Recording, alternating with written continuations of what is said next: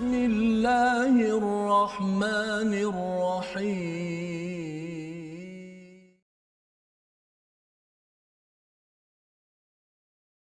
أعوذ بالله من الشيطان الرجيم. بسم الله الرحمن الرحيم.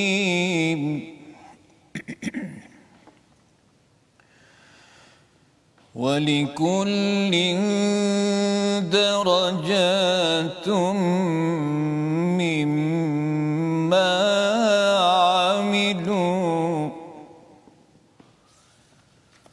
وما ربك بغافل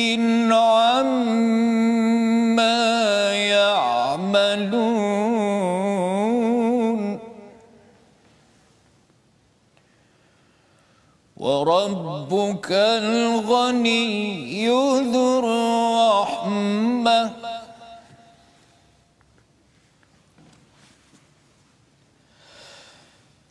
إن يشأ يذهبكم ويستخلف من بعدكم ما يشاء.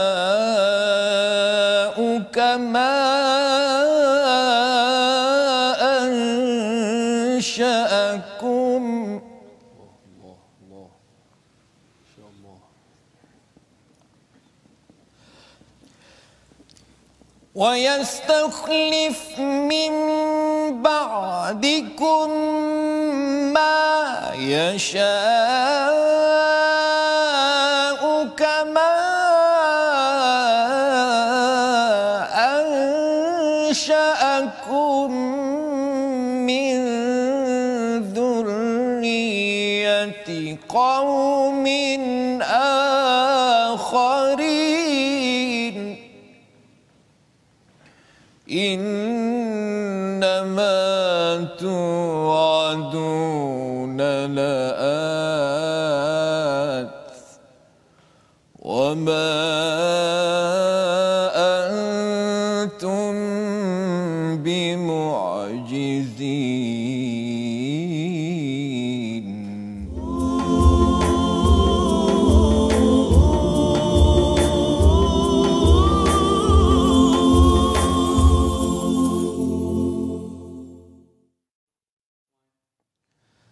Assalamualaikum warahmatullahi wabarakatuh. Alhamdulillah wassalatu wassalamu ala Rasulillah wa ala alihi wa man wala syada la ilaha illallah syada Muhammadan abduhu wa rasuluhu. Allahumma salli ala sayidina Muhammad wa ala alihi wa sahbihi ajma'in. Amma ba'du. Apa khabar tuan-tuan dan puan yang dirahmati Allah sekalian? Kita bersyukur pada Allah Subhanahu taala pada awal tahun ini kita memulakan ya kita memulakan sesi ulang kaji kita pada halaman 145 hingga 149.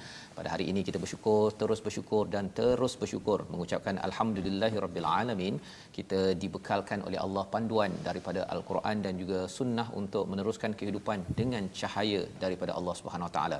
Pada hari ini kita bersama dengan Al-Fadil Ustaz Amir Rahman Abbas. Apa khabar Ustaz? Alhamdulillah baik Ustaz. Ahlan Ustaz ya ke My Quran Time di awal tahun ini ya. Ah, Kita menanti-nantikan Ustaz selalu ya ah, sepanjang masa di Quran Time ini Masya Allah. insya-Allah mengajar dan juga memperdengarkan bacaan ayat suci Al-Quran untuk sama-sama kita jiwai intipatinya dan juga sudah tentu kita bersama dengan Ustaz Tirmizi Ali. Apa khabar Ustaz? Baik, Alhamdulillah. Alhamdulillah, ya. InsyaAllah. Awal tahun ini macam mana Ustaz punya pengalaman um, azam baru ta- Ya. tahun baru ni boleh Ustaz kongsi sikit? Okey, Masya Allah. Uh, untuk tahun baru ni, 2021 ni, Ya. uh, moga-moga uh, kita terus uh, rasa tak uh, tak pernah kita tak pernah rasa puas bahkan kita dapat rasa kalau tak bersama Al-Quran kita rasa susah hati mudah-mudahan uh, perasaan itu terus uh, menyelubuhi diri ini dan diri semua sahabat-sahabat Al-Quran untuk terus kita uh, mendalami kalamullah ni Ustaz. Baik, masya-Allah. Itu adalah uh, perkongsian awal tahun. Saya yakin tuan-tuan yang berada di rumah juga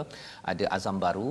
Dan azam baru tahun ini dalam keadaan kita diuji oleh Allah Subhanahu Taala, kita masih lagi ingin berpegang bertaut kepada tali Allah.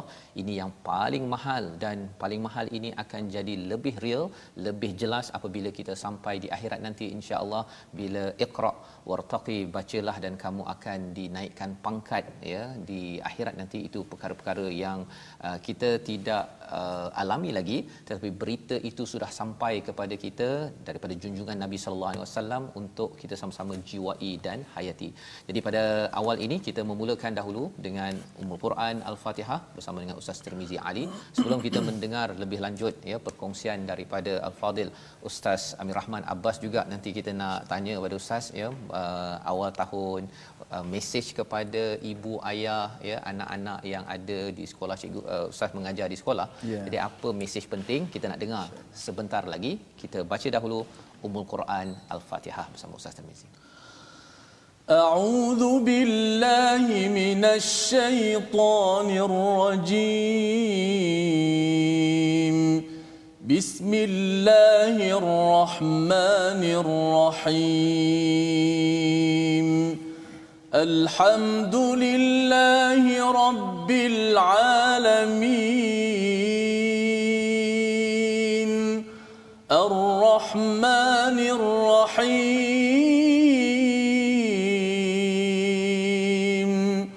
مالك يوم الدين. إياك نعبد وإياك نستعين. اهدنا الصراط المستقيم.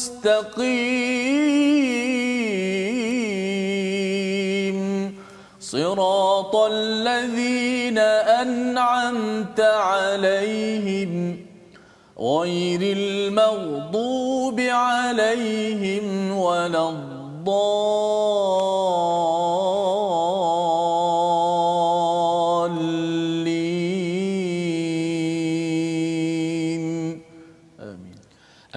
alamin. Begitulah bacaan Ummul Quran Al-Fatihah yang dibacakan oleh Ustaz Tirmizi untuk sama-sama kita mengulang kaji kepada pentingnya hidayah daripada Allah taala. Kita memohon setiap hari jangan bosan untuk memohon hidayah, apatah lagi kita memulakan tahun baru ini, kita perlukan pimpinan daripada Allah taala. Hidayah ada empat peringkat menurut Al-Asfahani dalam uh, mukjamnya. Dia menyatakan bahawa salah satu daripada hidayah itu ialah apabila kita diberikan deria di dalam kehidupan kita. Kita boleh lihat, kita boleh dengar, kita boleh rasa ini adalah hidayah daripada Allah. Lebih daripada itu ialah kita ingin mengikut kepada kebaikan. Kita ingin mengikut kepada nabi itu juga adalah hidayah.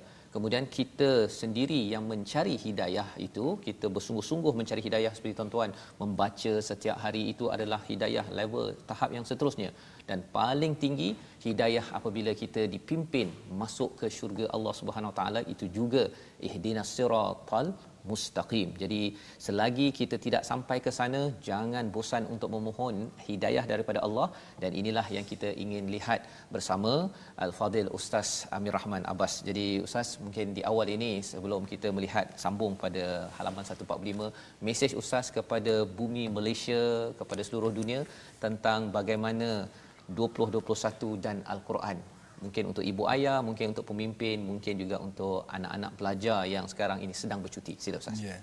Bismillahirrahmanirrahim. Assalamualaikum warahmatullahi wabarakatuh. Assalamualaikum. Uh, yang mulia Ustaz Fazrul, Ustaz Ahmad Termizi.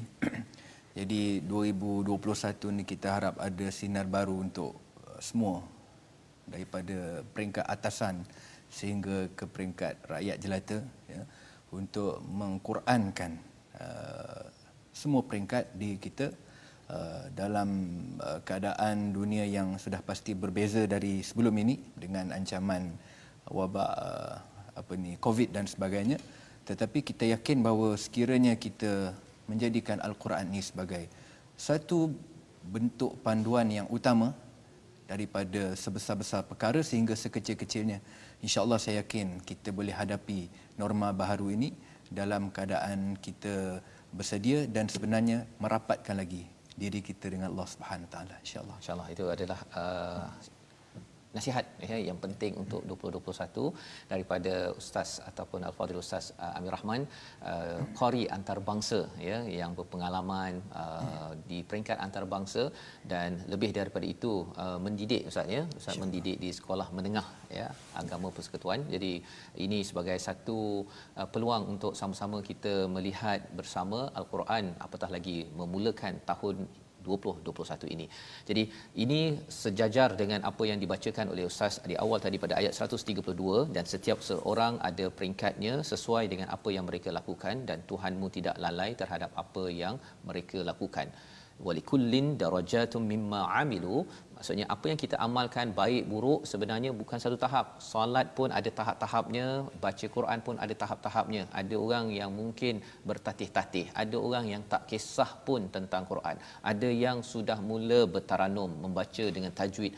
Ada yang tahap darajatnya ialah mula memahami ada darajat yang bukan sekadar baca bukan sekadar faham tetapi diamalkan.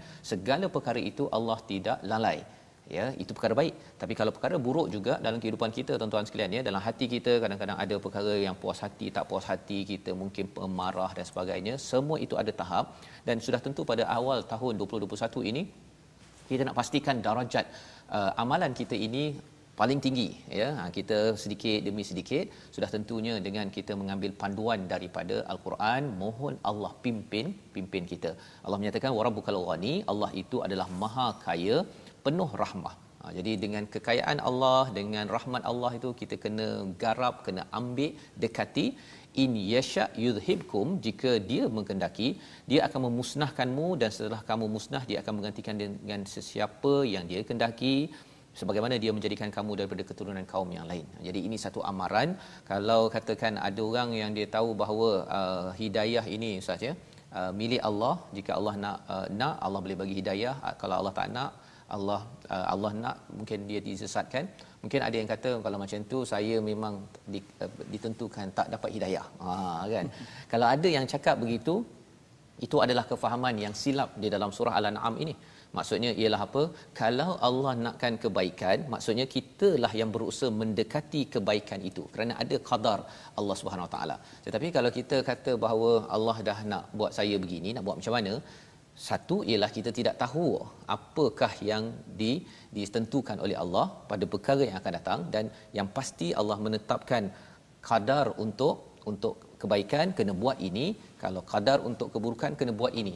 Kalau malas tak nak baca Quran kemudian duduk tak nak mendengar biar sahaja orang lain untuk membaca al-Quran itu sebenarnya adalah kadar ketentuan untuk menjemput kesesatan dan juga ditinggalkan oleh Allah Subhanahu Wa Taala. Yang pastinya ketentuan Allah itu yang perlu kita ikut bukannya ikut selera selera kita. Dan Allah menyatakan di sini Allah kata Allah boleh ganti dengan orang lain. Ya? Dan kita tidak mahu kita digantikan. Harapnya kita yang menggantikan terutama pada tahun 2021 ini kita perlu menggantikan orang-orang yang mungkin tidak mahu langsung kepada hidayah daripada Allah Subhanahu taala. Innama tu'aduna la'at wa ma antum bimu'jizin. Ya, segala perkara itu datang pasti wa ma antum bimu'jizin tidak ada siapa yang boleh menolaknya. Jadi uh, sama ada uh, kita menggantikan ataupun kita digantikan ya, itu semuanya pasti berlaku.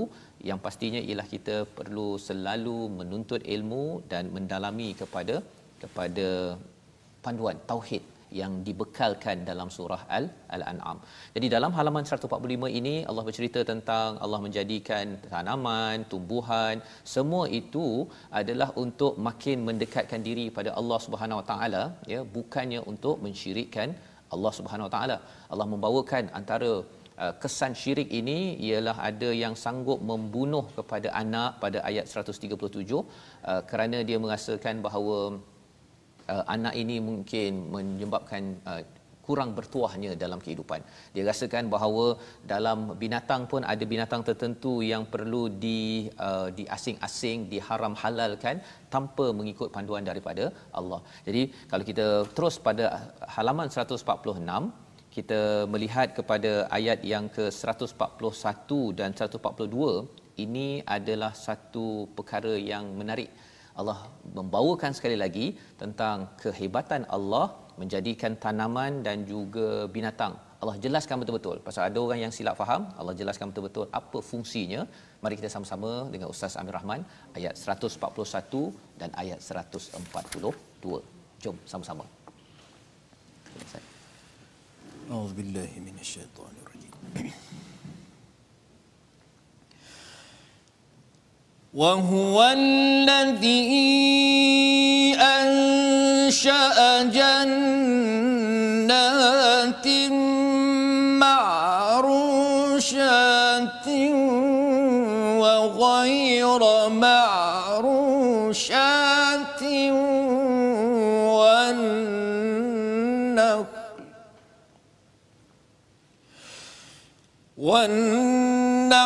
والزرع مختلفا أكله والزيتون والرمان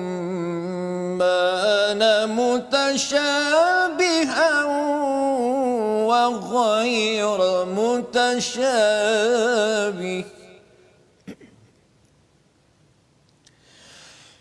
كلوا من ثمره إذا أثمر وآتوا حقه يوم حصاده. ولا تسرفوا ولا تسرفوا إنه لا يحب المسرفين.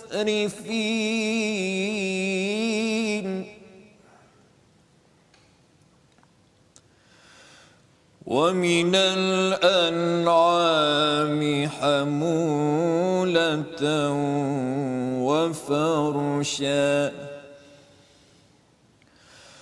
كلوا مما رزقكم الله ولا تتبعوا خطوات الشيطان إنه لكم عدو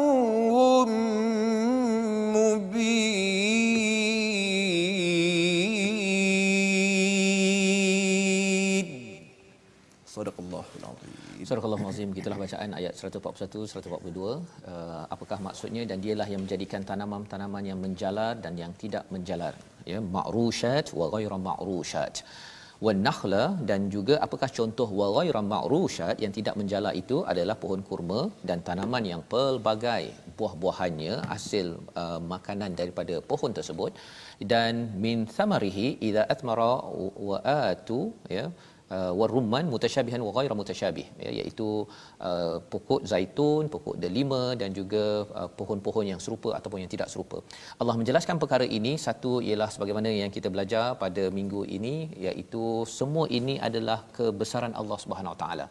Kita manusia tidak mampu ya kita hanya kalau pakar profesor PhD ada dalam ke dalam di peringkat universiti pun hanya belajar peraturan yang ada pada tanaman-tanaman ini sahaja. Tidak menciptakan dan pengalaman uh, saya ustaz ni ketika di uh, U dahulu universiti ada uh, individu yang cuba mengkaji macam mana nak meng, uh, menghasilkan contohnya menghasilkan uh, rasa jagung contohnya yeah. ya kalau katakan nak buat jagung yang macam tu nak mengkajinya itu nak adun pecahkan uh, atom-atom yang ada untuk gabung balik ikut pada formula jagung ke durian ke apa ke nak pecahkan dia punya tenaga atom-atom itu pun sendiri kena pakai alat yang besar dan perkara itu adalah sesuatu yang memakan belanja yang besar, besar. ya dan uh, satu lagi projek ketika di luar dulu ialah akhir tahun NASA ya yang uh, memberikan tugas untuk mengkaji kalau nak hidup di Marih berapa kos mm-hmm.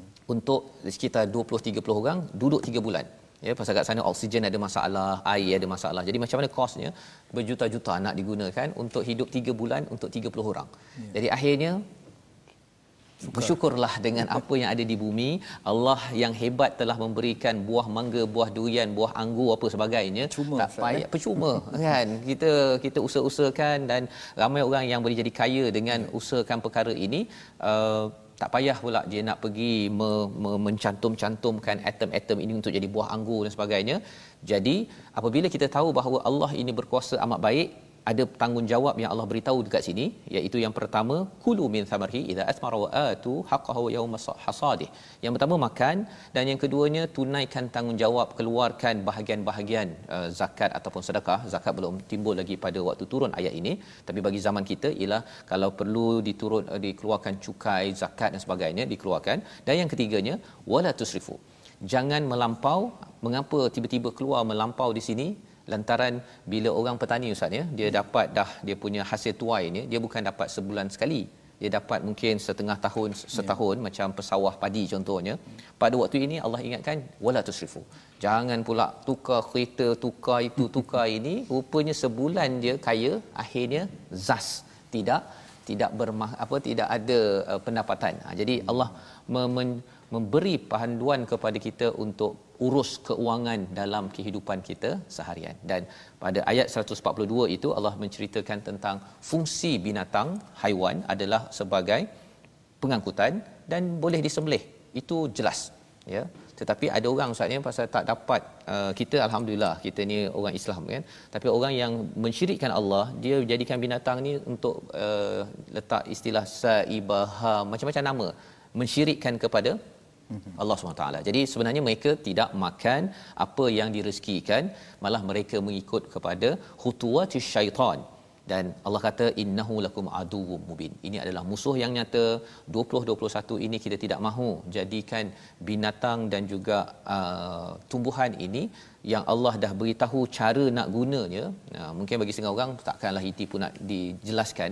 Allah jelaskan ini pasal ada orang yang digunakan uh, binatang dan ternakan ini ataupun tanaman ini untuk mensyirikkan Allah Subhanahu taala. Dihalalkan yang haram mengharamkan yang yang halal. Kita tidak mahu jadi begitu. Jadi kita doakan agar 2021 ini jadi tahun yang lebih mantap untuk tauhid bersemi dalam diri dan keluarga kita. Kita berehat sebentar. My Quran time. Baca faham amal insyaallah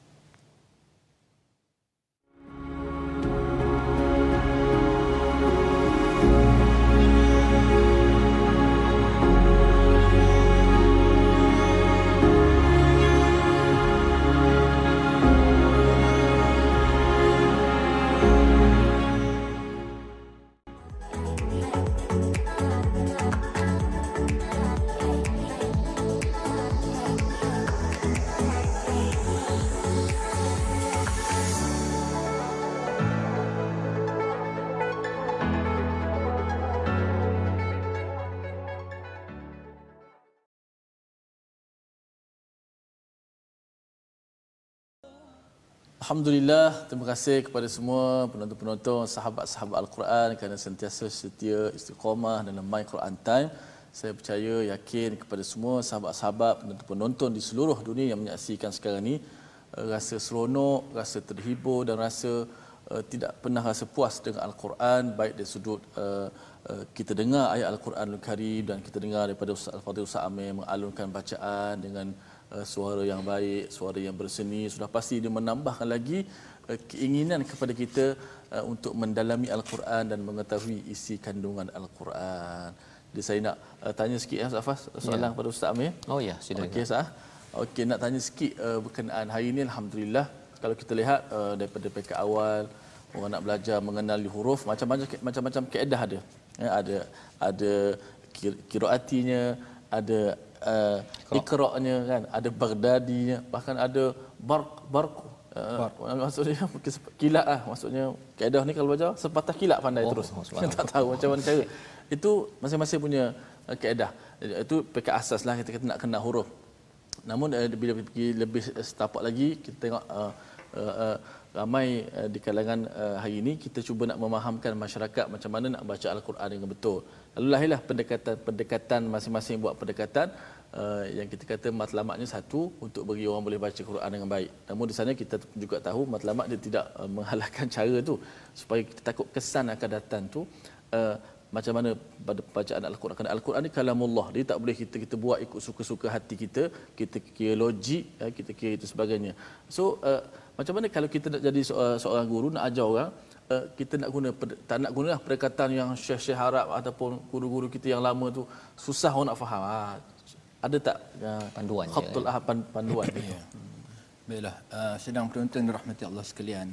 dia soal Al-Quran ni memang dia uh, ada inovasi dari masa ke semasa. Kita tengok zaman sahabat dulu pun bila Rasulullah wafat, bila Abu Bakar nak nak apa uh, nak mengumpulkan Quran tu berani tak berani juga mm-hmm. ya kerana saya nak Abu Bakar rasa macam betul ke apa yang aku buat ni ya uh, takut menyalahi apa yang Nabi tak pernah buat perkara itu. Tetapi atas uh, inovasi itu dipanggil inovasi maknanya terlahirlah mushaf yang dapat kita lihat pada hari ini. Inovasi akan berlaku dari masa ke semasa untuk matlamatnya satu supaya orang cinta Quran, baca Quran, faham dan amal ya. Okay. Tetapi dalam dalam menginovasikan itu dia ada dia punya sempadan-sempadan dia. Terutama dalam bidang pembacaan Quran. Kita tak boleh melanggar sempadan-sempadan itu ya. Kerana kita lihat uh, teknik-teknik mengajar contoh kita nak permudahkan orang. Ada orang mungkin dia tak boleh sebut raw, dia sebut raw.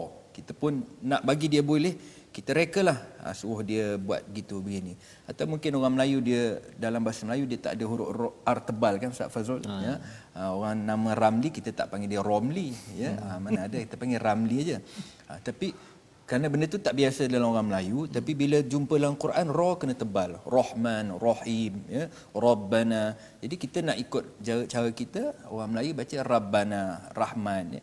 jadi kita nak hasrat kita nak membetulkan orang kita ni supaya lidah tu jadi fasih. Tetapi kadang-kadang dia terlanggar dia punya sempadan. Ah, itu yang kita tak nak ya. Itu sebabnya kalau inovasi ni boleh tapi kita lihat uh, macam contoh langgar sempadan tu macam ya, contoh macam kita kata orang Melayu dia nak sebut rabbana. Maka mm-hmm. guru-guru kita sebahagian dia kata okey mulut kita kena muncungkan ya. Rabbana supaya nak tebal. Bismillahirrahmanirrahim. Abau ah, oh. tu tebal. Sedangkan dia tak perasan bila dia mengubah sistem yang asal tu sebenarnya asalnya ra tu tak perlu tebal pun. Semua kita tebalkan bunyi dia ra ra ra ra ra gitu aja. Tapi bila diubah teknik tu dia kesan dia akan jadi lain. Oh maksudnya dia ubah cara nak sebut ha, tu eh? ubah cara nak sebut. Ha. jadi akhirnya bunyi itu pun yang jadi terhasil dari anak murid tu pun bukanlah perfect Raw. ataupun baik sangat. Ha dia akan jadi itu dipanggil mubalaghah berlebihan bersangatan pula. Okay. dan perkara ni dia sebut oleh Imam Hamzah Al-Kufi seorang tokoh qiraat dia kata dia buat perumpamaan ma fauqal ja'udah fahuwa qatat benda kalau uh, kerinting uh, terlampau bengkok sangat dia akan mudah patah. Ma fauqal bayat fahuwa baras. Benda kalau kulit terlalu putih orang tak panggil tak cantik lagi. Dia akan jadi macam berpenyakit. Sopak. Ha, macam sopak bala kan? Hmm. ha, albino kita kata. Albino. ma fauqal qiraah falaisa alqiraah benda kalau lebih sangat gaya tajwidnya tu dia dah rosakkan keaslian Quran. Hmm. Jadi kita tak nak perkara itu uh, walaupun hasrat kita nak nak murid nak rakan-rakan kita pandai baca Quran dia akan jadi yang disebut uh, pula uh, tak silap saya oleh Imam Amru Adani dia kata uh, berlaku takalluf dan tasannu. Ha, berlebihan dan reka-reka sendiri cara baru yang benda tu tak sesusah itu pun sebenarnya. Ha, hmm. Jadi itulah timbul macam-macam contoh nak sebut kalau sin nak sebut bagi depan kena senyum dulu sin ha, oh.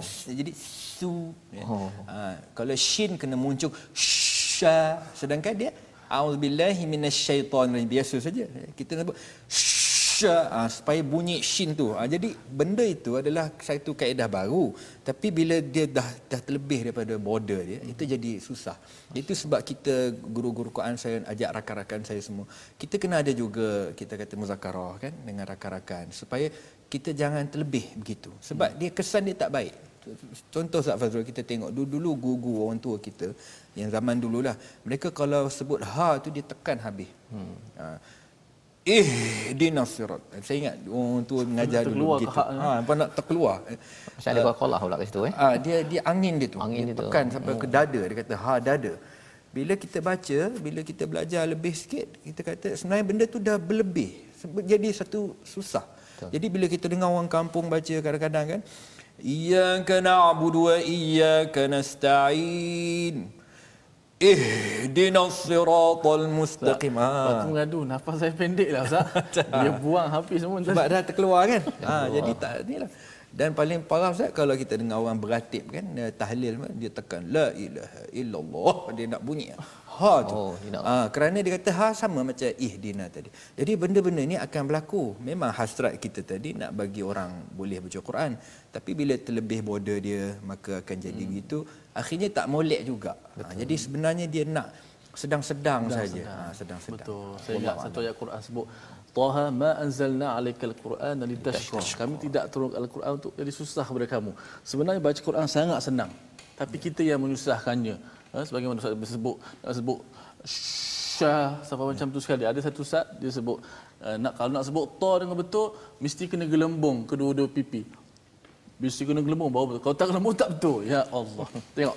Kita asal nak memang niat matlamat betul. Tapi kita telah ajar orang macam Ustaz sebut takalluf, mubalaghah, berpenat-penat. Orang baca Quran tengok, orang bukan Islam tengok, ya Allah payah ni baca Quran. Sebenarnya mudahnya. Kita yang susah-susahkannya. Maka antara saya boleh faham tadi, jangan kita melepasi sempadan. Kita nak ajar boleh. Ajar sekadar mana apa yang ilmu yang kita ada dan jangan pergi kepada apa yang kita tak tahu. Okey Ustaz Faz boleh sedikit. Ya, uh, sebenarnya bila uh, berbincang perkara ini, ya, perjalanan kita dalam surah Al-An'am ini memang cerita tentang jangan uh, mengkomplekskan benda yang dah Allah bagi mudah, kan? Binatang boleh kita tunggang, boleh disembelih makan, kan? Tapi ada yang kata binatang ni kalau dia beranak ada anak yang hidup untuk dimakan oleh lelaki. Kalau mati anak dalam kandungan ketika dia masih dalam perut itu, ini boleh makan untuk umum buat. Terlampau lebih-lebih sangat, kan? makan je kalau dah disembelih kan tapi dia sebenarnya suruh sembelih dengan nama Allah dia pergi sembelih dengan nama campur lepas tu letak nama baru pula kaedah saibah laham dan sebagainya dan perkara ini satu dalam tauhid uh, Allah uh, bekalkan panjang dalam surah al-an'am yang turun sekaligus. Selepas itu Allah memberikan panduan untuk apakah perkara yang perlu dilakukan. Ya pasal bila orang dah uh, bersedia mentauhidkan Allah sedia menerima arahan daripada Allah Subhanahu taala.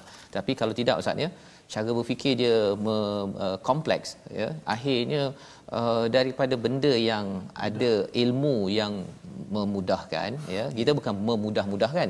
Kita dah mudah ya. Tetapi akhirnya disusahkan. Pasal kadang-kadang mungkin nak cari apa uh, istilah tadi tu sudah senok tu uh, dia buat-buat. Tapi inovasi itu kalau sampai dia mengganggu ustaz ya melangkau daripada uh, garis panduannya khuatir nanti tertolak satu yeah. kan tapi mengapa ada juga orang dalam masyarakat kalau kita tengok dalam surah al-an'am ini mereka buat pelbagai perkara me, mencampur adukkan ini pasal kadang-kadang buat bisnes ustaz Ha, ya. Ha, pasal kalau katakan yang binatang ni tak disembelih pasal dia ni haram disembelih, yang ini uh, saibah ni jangan dikacau dan sebagainya, nanti boleh jual lagi lebih banyak. Ya, ya. Ha kan. Jadi berjaga-jaga uh, tentang uh, yasnaun ini menghasilkan sesuatu inovasi uh, kalau ia ada asas okey, tetapi kalau ia tidak ada asas kerana ia nak menambahkan dalam berniaga ni ada istilah USP ustaz ya, unique selling proposition. Ha hmm. pasal nak lain daripada orang lain yeah. kita buat kaedah baru yeah. rupa-rupanya kaedah itu kalau ia tidak diasaskan kepada kaedah uh, garis panduan yang asli ya, khawatir ia menyebabkan masyarakat makin makin susah. Jadi ini yang kita belajar pelajaran daripada surah Al-An'am uh, untuk tauhid ia juga terkait dalam hidup kita seharian ya dalam tajwid dalam kita membesarkan anak ya uh, jangan sampai kita menambahkan sesuatu yang makin kompleks di dalam kehidupan. Baik kita teruskan pelajaran kita pada uh, halaman 147 ayat 146 ini sebagai satu uh, pelajaran uh, yang berlaku pada orang Yahudi di mana mereka ini mendapat peraturan yang sukar. Mengapa mereka dapat sukar? Kerana mereka ini istilahnya pada ayat 146 ini bibaghihim. Mereka ini berlaku bura ya pada halaman 147. Jadi jom kita baca sama-sama pelajaran yang penting agar kita jangan men, apa soal menyusah-nyusahkan. Macam tadi lah ustaz ya. Yeah. Kalau nak cakap to mesti gelembungkan. Ha, dan anak murid jangan pula tanya kan. Ustaz hmm. macam mana nak sebut to yang berkesan? Yeah. Ha, kadang-kadang pasal anak murid tanya, cikgu je pun rasa bagus ni buat kaedah baru ni kan. Kadang-kadang anak murid tu betul betul dah. Ya, betul dah. Guru kata dah kebetulan suara anak murid tu haru halus je. Ya. Dia nak bunyi macam kasar macam orang Arab. Ah, berlebihan lah kat situ berlebihan jadi. kat situ. Jadi itu yang kalau orang Yahudi eh, ini dalam konteks ayat 146 ini ialah pasal mereka ni tanya banyak sangat akhirnya Allah bagi sampai lemak tak boleh makan. Hmm. Kan? Lemak. Jadi maksudnya uh, kalau tengok satu binatang tu ada bahagian lemak, lemak itu terus diharamkan pada mereka uh, dan Nabi Isa nanti datang di akhir zaman nanti kalau kita tengok pada uh, perbincangan ulama menghalalkan balik lemak. Ha, tapi kita tak ada masalah ustaz ni kan. Hmm. Lemak yang digunakan untuk goreng ke untuk apa sebagainya, yang penting jaga kesihatan jelah. Kan? Sedap okay. Lah, sedap pun sedap. Sesuatu kan. Baik, kita baca ayat 146 bersama Ustaz Amir Rahman. A'udzubillahi minasyaitanirrajim. وعلى الذين هادوا حرمنا كل ذي ظفر.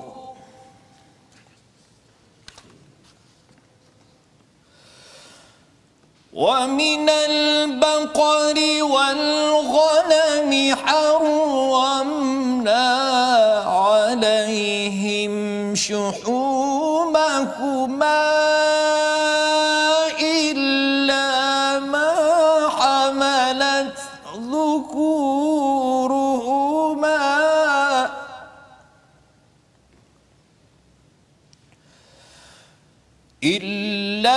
ما حملت ظهورهما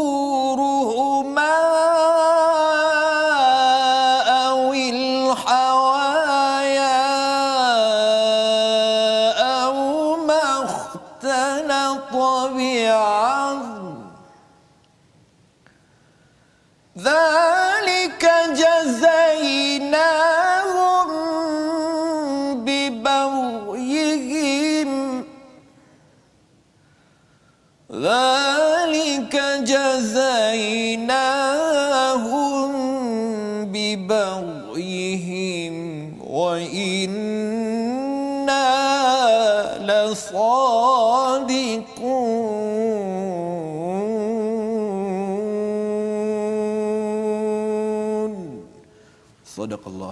Surah Al-Azim itulah ayat 146 menceritakan tentang apa yang berlaku kepada orang-orang Yahudi yang diharamkan pada mereka haiwan yang berkuku, lemak lembu dan kibas kecuali yang melekat di kawasan tulang yang kecil-kecil itu mungkin tak diharamkan. Tapi secara umumnya diharamkan lemak disebabkan oleh mereka sendiri adalah kaum yang banyak bertanya dan akhirnya mendapat peraturan yang lebih susah kerana kederhakaan mereka.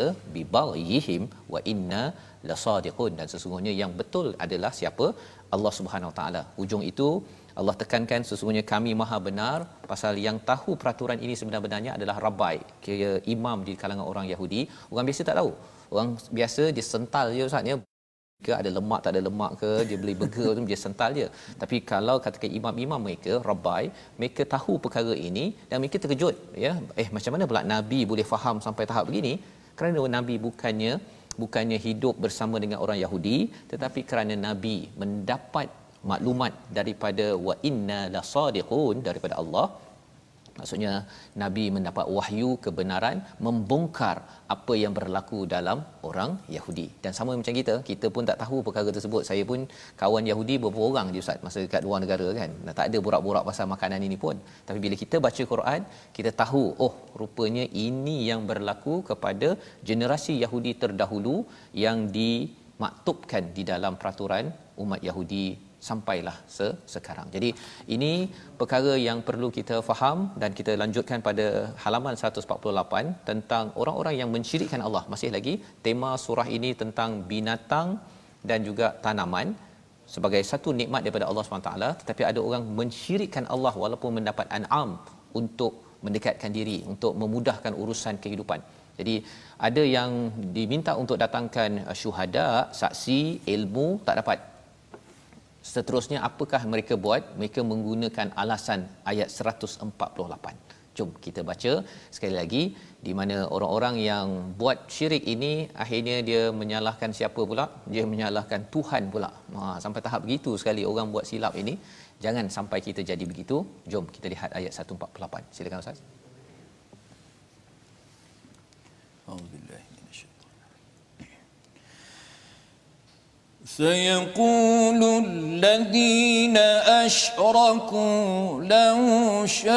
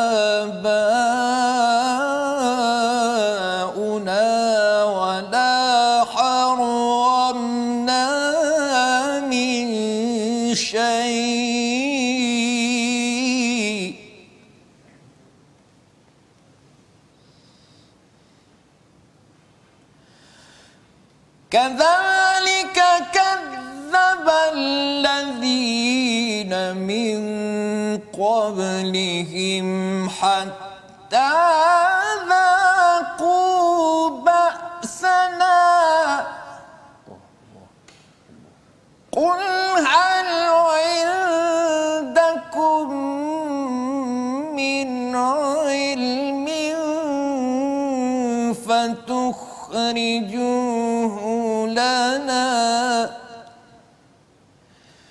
إن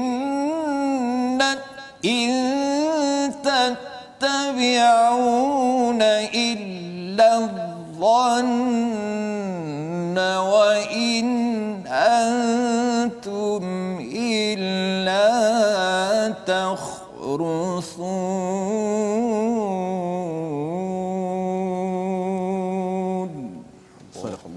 Surah Al-Nazim. Sayaqulul ladina asyraku orang-orang musyrik berkata jika Allah menghendaki tentu kami tidak akan mempersekutukannya. Inilah kaedah yang Allah jelaskan bahawa dalam hidup kita ini ada orang yang tidak bertanggungjawab ya dia menyalahkan Tuhan bila mereka melakukan kesilapan, melakukan syirik kepada Allah.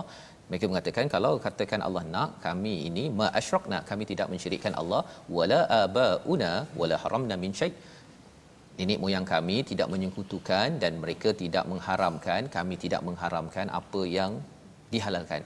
Jadi ini cara berfikir yang uh, songsang ustaz ya. Ya. Dahlah dia buat silap lepas tu disalahkan Tuhan pula.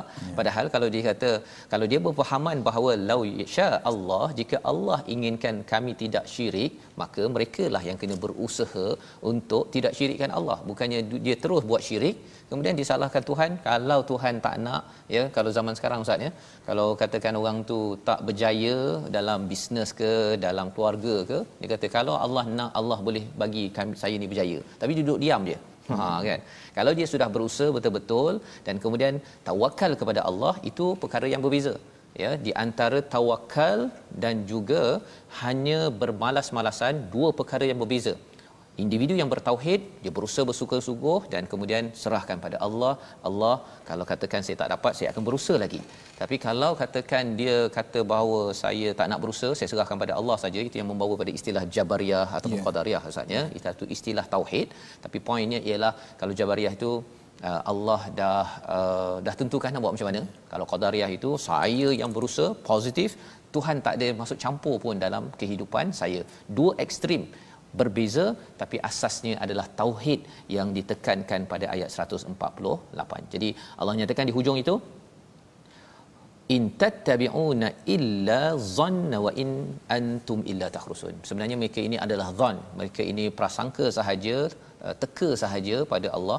Mereka ini takhrusun, berdusta atas fakta yang rapuh ya, tak ada fakta pun sebenarnya dan ini Allah bongkarkan Allah beritahu kepada kita agar kalau kita jumpa kawan kita yang cakap kalau Allah nak Allah boleh je bagi kita kaya kan? Ha, tapi dia duduk tak ada buat apa-apa pun kan? Orang begitu ada masalah tentang tauhid dia yang perlu baca kembali ayat 148 jadi kita doa pada Allah SWT Allah pimpin kita dengan keimanan yang benar dengan panduan daripada al-Quran khususnya surah Al-An'am yang kita baca pada hari ini. Jadi saya persilakan ustaz kita berada di hujung ustaz untuk berdoa memohon awal tahun 2021 ini kita bertauhid hanya pada Allah SWT. Silakan. أعوذ بالله من الشيطان الرجيم بسم الله الرحمن الرحيم الحمد لله رب العالمين اللهم صل على سيدنا مولانا محمد من فلقت الأنوار إلا بذاته اللهم إنا نسألك من النعمة تمامها ومن الصحة دوامها ومن الرحمة شمولها ومن العافية حصولها ومن العيش أرغده ومن العمر أسعده ومن الإحسان أتمه ومن الإنعام عمه ومن الفضل أعذبه ومن اللطف أنفعه. ربنا تقبل منا إنك أنت السميع العليم وتب علينا إنك أنت التواب الرحيم. وصلى الله على سيدنا محمد وعلى آله وصحبه وبارك وسلم الحمد لله رب العالمين Amin ya rabbal alamin. Terima kasih ucapkan kepada Al-Fadil Ustaz Amir Rahman Abbas sebagai tetamu istimewa kita pada hari ini untuk kita mengulang kaji halaman 145. Kita sempat sampai 148 sebentar tadi. Moga-moga kita dapat panduan hidayah yang jelas. Inilah yang kita ingin sebarkan dalam tabung gerakan Al-Quran. Satu usaha cahaya Al-Quran ini dapat kita sebar-sebarkan, dapat kita hasilkan program pelbagai agar masyarakat cerah bersama dengan Al-Quran. Rancangan ini dibawakan oleh Mufaz. Kita bertemu lagi pada jam 5, pada jam 11 malam, pada jam 6 pagi insya-Allah. Rancangan ini harapnya terus memberikan sinar kepada tuan-tuan pada tahun 2021 ini insya-Allah. Ya, terima kasih kami bertiga kepada tuan-tuan sekalian. My Quran Time baca faham amal insya-Allah.